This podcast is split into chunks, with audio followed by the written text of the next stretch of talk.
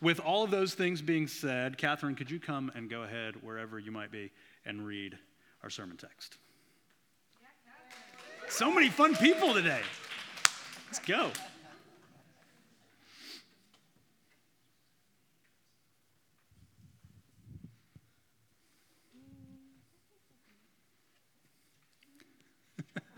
oh, here it is.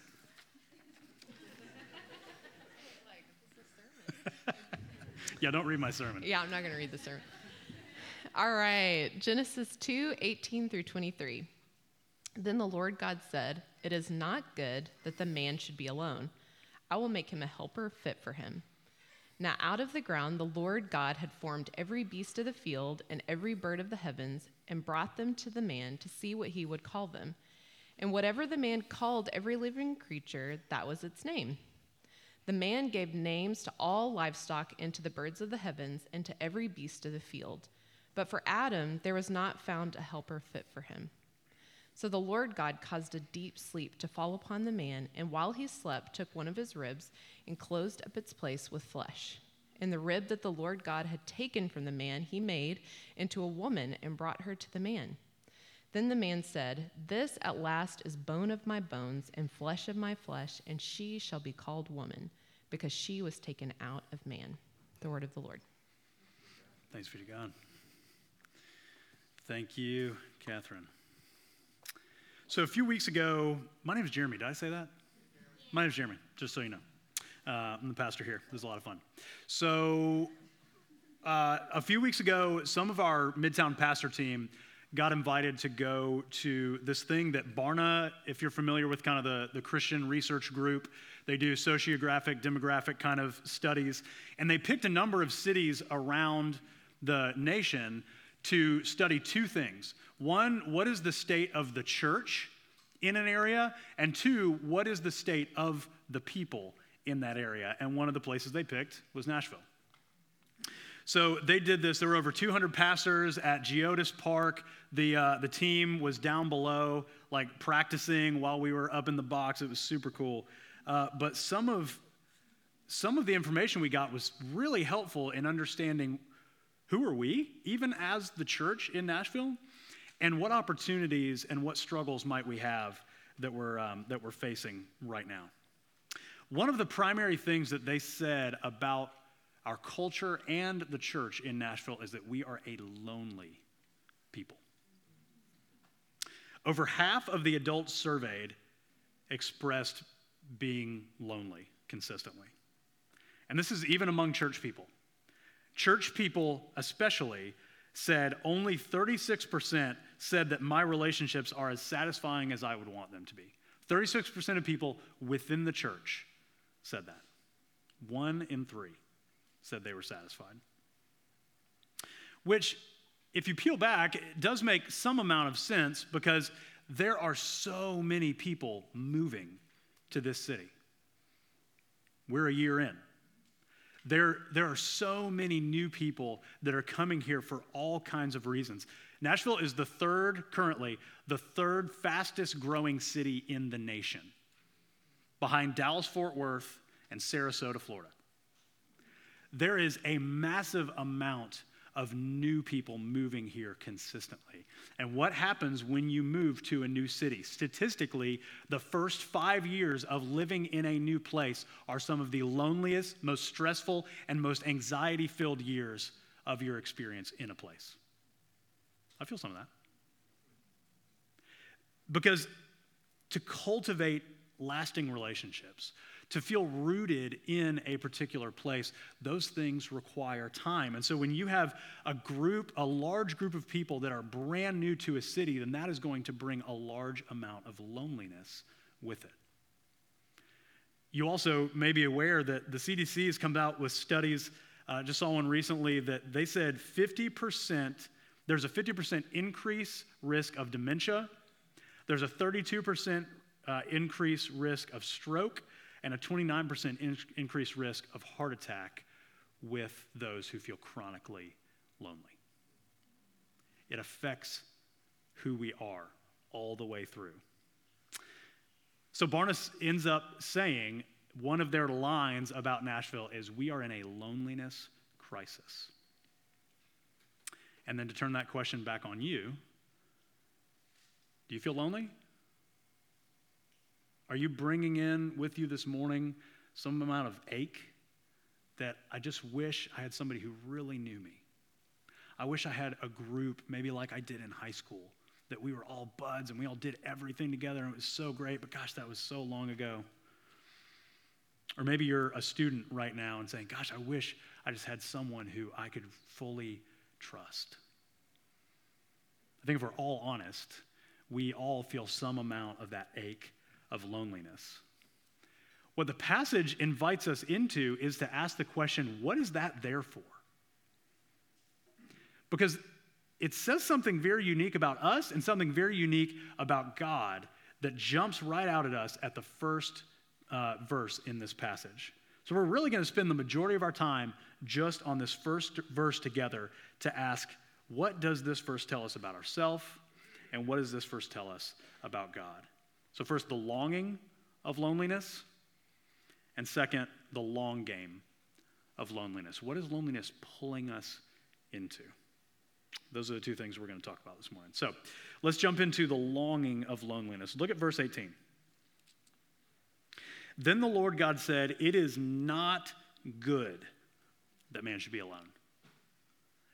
Isn't it interesting that if you've been with us, we've been slowly working through the book of Genesis, going through the first 12 chapters this, uh, this semester from now until May.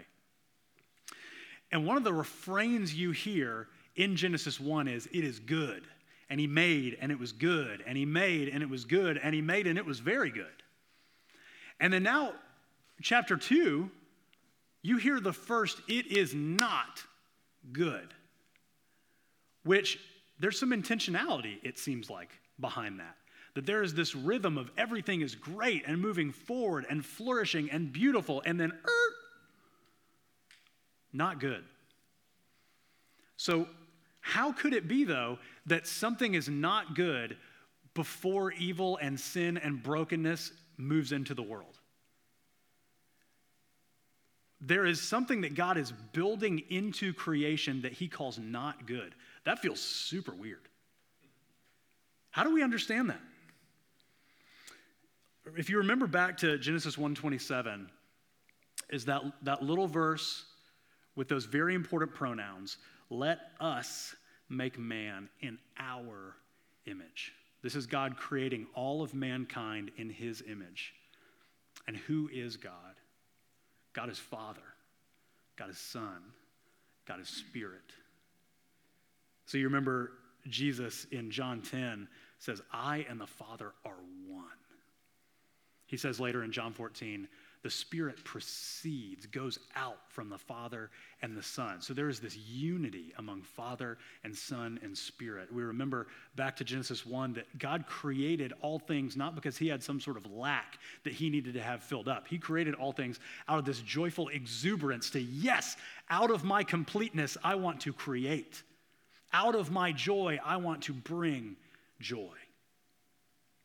And so he creates individuals. But the difference between you and I and God is that we are one person in one person. God is three people in one unity. There, are, there is a mystery that we just cannot totally get our minds around. There's no metaphor I've ever found that makes sense out of the Trinity. But what we can trust is that the Bible says this is the relationship between Father, Son, and Spirit. And because there is a unity there, then He creates mankind in our, His collective image. That means that we are going to inherently be alone in ourselves because we cannot be community by ourselves. We need other people to come around us. So there's a lack built into us. And then, if you remember last week, that relational health, relationships are not only just to sort of feed our own egos or our own mental health or our own personal well being, that is a part of it. But back to last week, the Lord God forms man. He puts man in the Garden of Eden and then tells him to do two things work it and keep it. And then the very next breath, he says, and it's not good for man to be alone, meaning You cannot do the job of cultivating the entire earth, of filling it and subduing it to the glory of God. You cannot do that alone.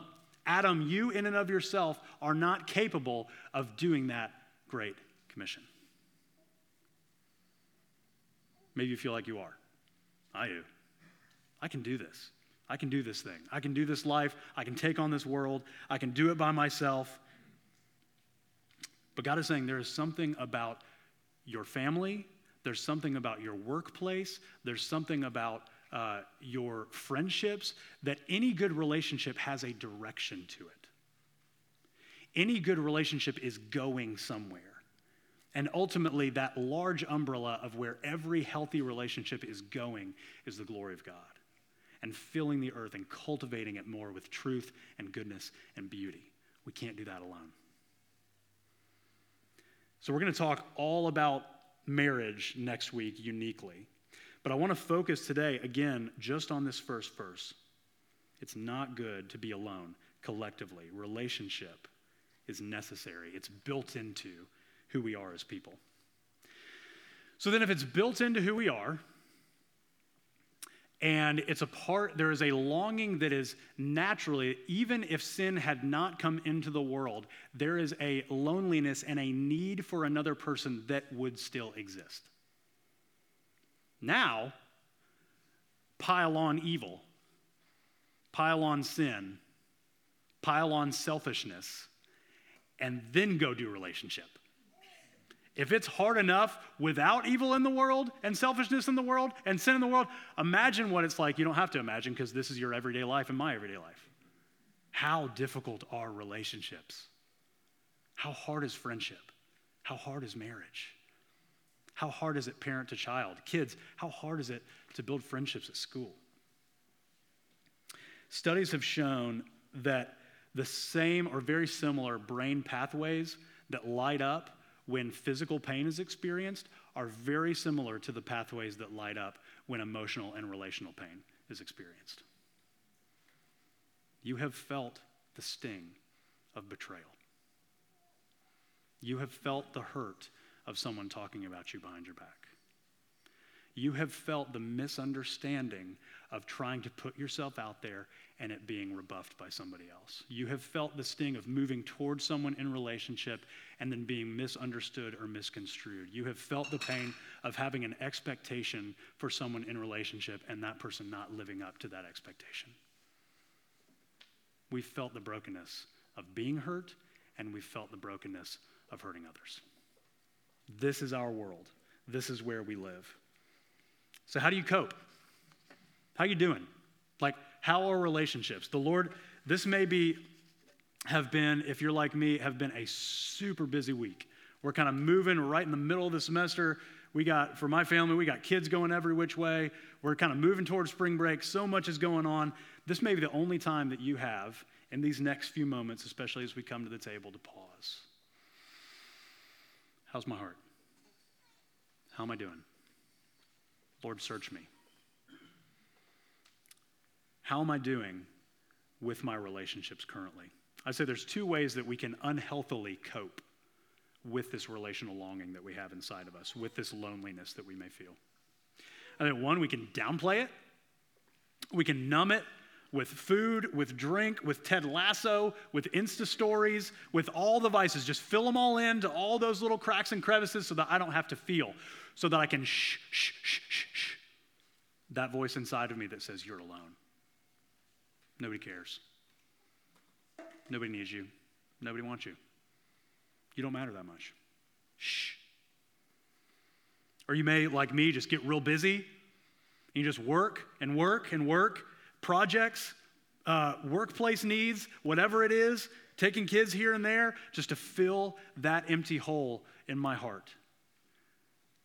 If I'm busy enough, then I can feel like I'm important enough, and I don't need somebody else to affirm that in me. But the truth is, you do, and I do too. Or you may demand it. You may downplay, or you may demand it. We may naturally sway into using other people instead of actually loving them. We may sway into other people being consistent disappointments because they're not fulfilling our expectations that we have. They're not being as good a friend as we would want. You may wonder why nobody invites you to all the cool parties that you see on your Instagrams. Like, why are all those people having all the fun and I'm having none?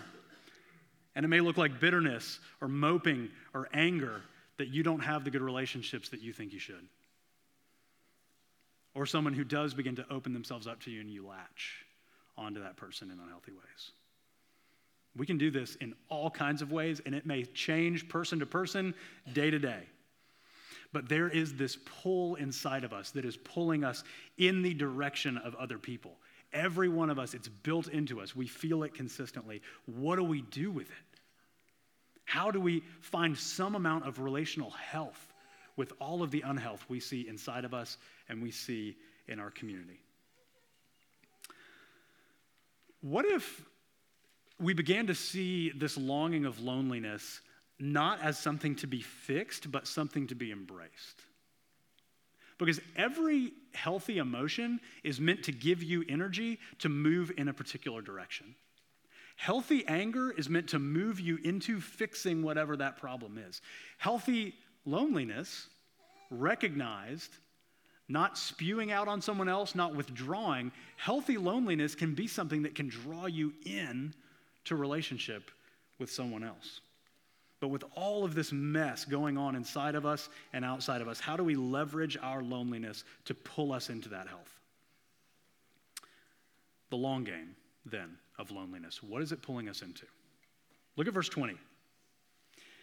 The man gave names to all the livestock and the birds of the heavens and the beasts of the fields, but for Adam there was not found a helper fit for him. You ever seen a sad guy at a parade? Like, there seems to be, in the way that this is being described, there's this parade of animals that God is moving uh, across Adam's gaze. And he's kind of saying, you know, antelope, anteater. I can't think of anything else that starts with ant.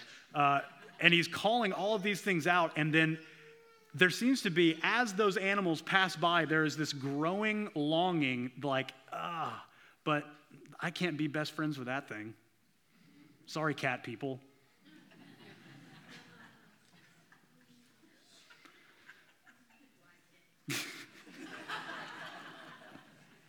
Your cat can't be your best friend, I'm sorry. But there is something that only another human being can draw you into. There's something that only another human being can draw out of you. But this is not only a pull. To embrace this longing is not only a pull towards another person, it is also a pull to the one who created you, to the, the us that created you. He has made you for himself as well. So the first place that that ache of loneliness draws us to is him because there's three parties necessary in every healthy relationship. It's the you, it's the other person, and it's the Lord. And only with those three things being in the same space at the same time can health begin to grow. Look at, if you look at verses 18 through 23, the reason that God is so necessary for healthy relationship is because we're so not good at it. Like someone, a third party, has to come in and help us because we naturally are so deficient and awkward and weird. Maybe it's just me. But look at all of the Lord God's. So the Lord God took the man and put him in the garden and he said, You may eat of every tree. And then he said, The Lord God said, It's not good that man should be alone. And then the Lord God brings all of the animals and he gives them to Adam. And he literally, it says he ushers them across his path. And then the Lord God notices that it's not good for man to be alone. And so the Lord God then creates woman, puts him to sleep, creates woman, and then ushers woman to him. There is something in, in the initiative of the Lord that you and I need to see this morning. In and of ourselves, in our pursuit of healthy relationship, we will not be able to do it. It is inherent in our being that we must open our hands and wait for the Lord to provide the relationship that we're looking for. He satisfies us in Him and then pulls us and provides us from other pe- to other people. Because you may have experienced those kind of once in a lifetime relationships, or you've got that one best bud who just knows you and you know them, and it's so sweet. You know that those may be literally once in a lifetime. And when those people come, those, those people are gifts. And it may be a season or it may be a lifetime, but we, we recognize how hard that is to come by and what a gift from the Lord it is when it happens. We, we've got to wait on His initiative to provide for us. Now, here's the truth, too. We can, we can do everything, I'm sorry, we can have all of those people come across our path, and then we can screw up every one of those relationships. We can say the wrong thing. We can have the wrong expectation. We can put too much on somebody. We can put too little on somebody. We can, we can have this awkward text exchange that we thought was going well. We can have all of these things that we thought we were doing such a good job until that one place that I got a little selfish or I got a little greedy or whatever the case may be.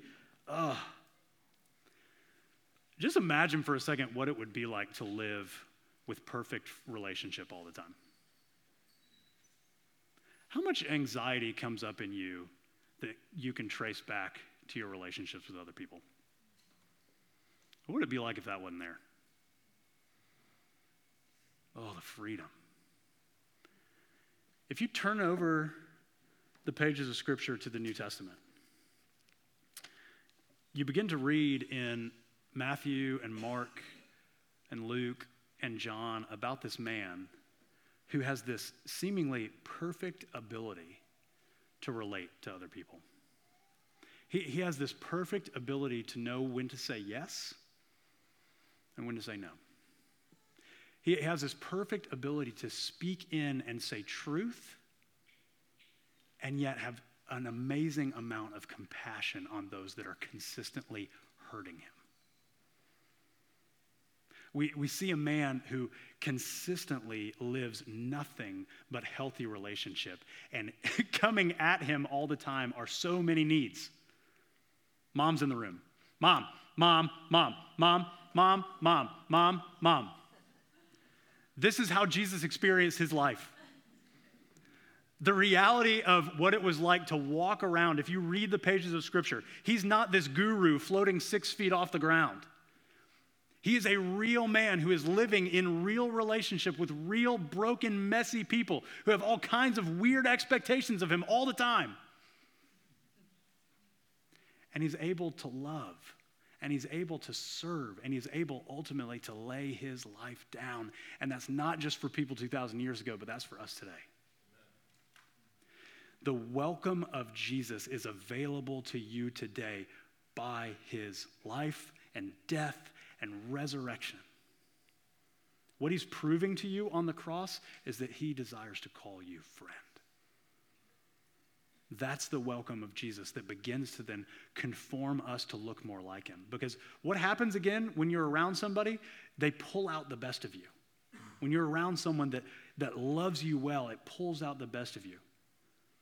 And so, Jesus, more and more as we spend time with him, he conforms us to his image, allowing us with his spirit dwelling inside.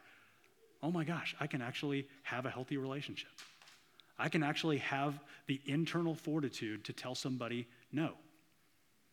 I can actually move towards someone and not be so afraid of their rejection that I would open myself up. All of these things are gifts that the more that we are secured in Him, the more that we are able to walk in the way of beauty. So, when I was in high school, we'll close here.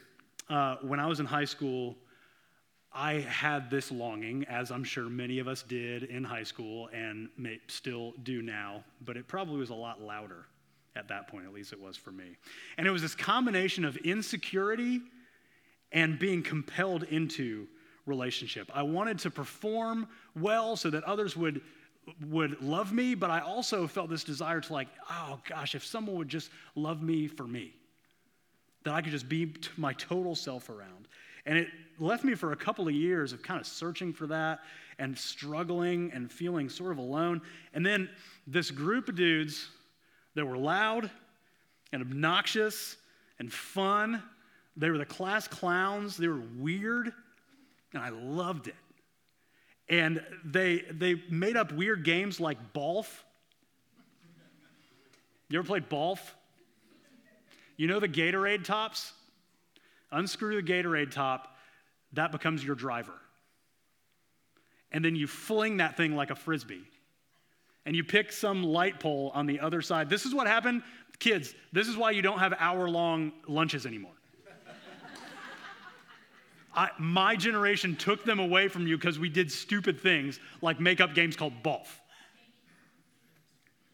And we wore short shorts to every spirit day we could get our arms around. We painted up at the football games. Like there was so much in that that was such a sweet season. And I, I became more of who I am today because of being pulled out of my shell with that group of guys.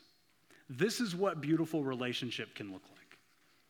That the beauty of other people, C.S. Lewis says, in each of my friends, there is something that only that other friend can fully bring out. By myself, I am not large enough to call the whole man into activity. I want other lights than my own to show all his facets. There are parts of you that right now you have someone who that person and maybe that person alone can draw out of you. Praise the Lord for that person. Praise the Lord that you could be that person, and maybe you are right now for someone else. And if no one comes to your mind, what an invitation. What an invitation to do this. Not an invitation to find the, near, the person nearest to you and go, hmm. but an opportunity to do this and to trust the Lord as He provides the right people in the right season right next to you. There's so much of that that we can't control. But the beauty of trusting the Lord to provide in His time and to grab hold of those relationships that are right around you right now and cultivate those things and call people into the beauty of who they are because you are more and more and more secured by the love of Jesus. You can more and more and more secure others in that love and call them to live. So, this is what we're about to do as we come to the table. Jesus has given the church to be this kind of like relational rehab facility. All of us come in with all kinds of brokenness, all kinds of hurt, all kinds of weirdness, and the Lord puts us in the same place. The habit of showing up to this place and being yourself amongst a group of people every week is there is something good to our hearts about that. Church cannot be me and Jesus alone. You are made for community. You are made for the church. You are made to show up on Sundays and be that person to someone else, and someone else be that person to you, who is calling you more out and to be more alive. But we also know how difficult that is. And we know all the places that we've failed. And we know even right now the conflicts that we're in, the awkward relationships that we're in, the places that we wish looked better than they do, and the longings for the people that aren't currently in our lives that we wish there were. So we have the opportunity to bring all of those things to Jesus, who knows we need them. He knows we need Him, He knows we need each other. So, could we collectively take all of the places, all of our woundings, and all of the places where we have wounded others, and bring those to Him and move away from a demanding spirit, move away from a denying spirit that I don't need relationship, whatever that is for you and to move more and more, maybe even physically, as you come up. Open your hands to receive His love and open your hands to receive those people He might be putting in your life right now to love on. It may be your small group, it may be someone else uniquely in this congregation, but if anything is true, those people out there in and around Crieve Hall, in and around South Nashville, at least half of them are experiencing loneliness in any given moment how can we then leverage what the Lord is securing in us to draw others into that same kind of a welcome that they could experience it from Jesus and each of us? So, um, here is the way we're going to do this. We have the uh, the ability to come and physically put ourselves in a posture of need, which is a beautiful place. There is something about, as embodied people, we need a posture that can communicate to our minds what is true. And so I invite you uh, in just a few moments to come up and you can kind of file down these center aisles, come around the back, uh, and to kneel and to put yourself in a posture of need, of receiving the grace and love of Jesus and receiving who he has for you in relationship right now. Uh, and then as you do, you can take a moment. If you'd like someone to pray for you, you can cross your arms. And there will be some people up here who will serve and then also be able to pray with you. Uh, what we know to be true is that the Lord's Supper, again, imagine there was a giant table in the middle of this sanctuary and each of us could sit around it. What this is describing is something true about our relationship with God and our relationship with each other. Because on the night in which he was betrayed, he took bread and he broke it. And he said, This is my body broken for you. Do this as often as you do in remembrance of me. And in the same way, after supper, he took the cup and said, This cup is the new covenant in my blood. As often as you drink this, do this in remembrance of me. So, for all of those who are hungry, for all of those who have come to a place of saying, I am not enough in and of myself. I have tried to do this life by myself and I just can't.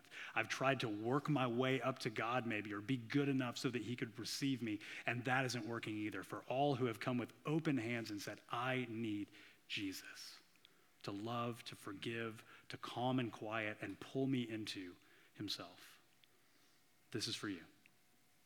And again, this is also an opportunity to consider your relationships. Is there anyone right now who, if they were to ask you to forgive them, you would say, Mm-mm. Jesus says, take this opportunity to leave the sacrifice at the altar and go make it right. And then let the mercy of Jesus draw you back the next time we take the table together. But if those things are true of you, I invite you to come. I'm going to pray, and then we can come forward. So, Father, I pray, Lord Jesus, that you would speak a better word over us now that we would loudly hear over us, This is my son, this is my daughter, in whom I am well pleased. I call you friend. Peace I give to you. Peace not as the world gives it, but my peace I give to you. Lord Jesus, use our longings to draw us straight to our knees and straight to the cross and straight to one another. We pray this in Christ.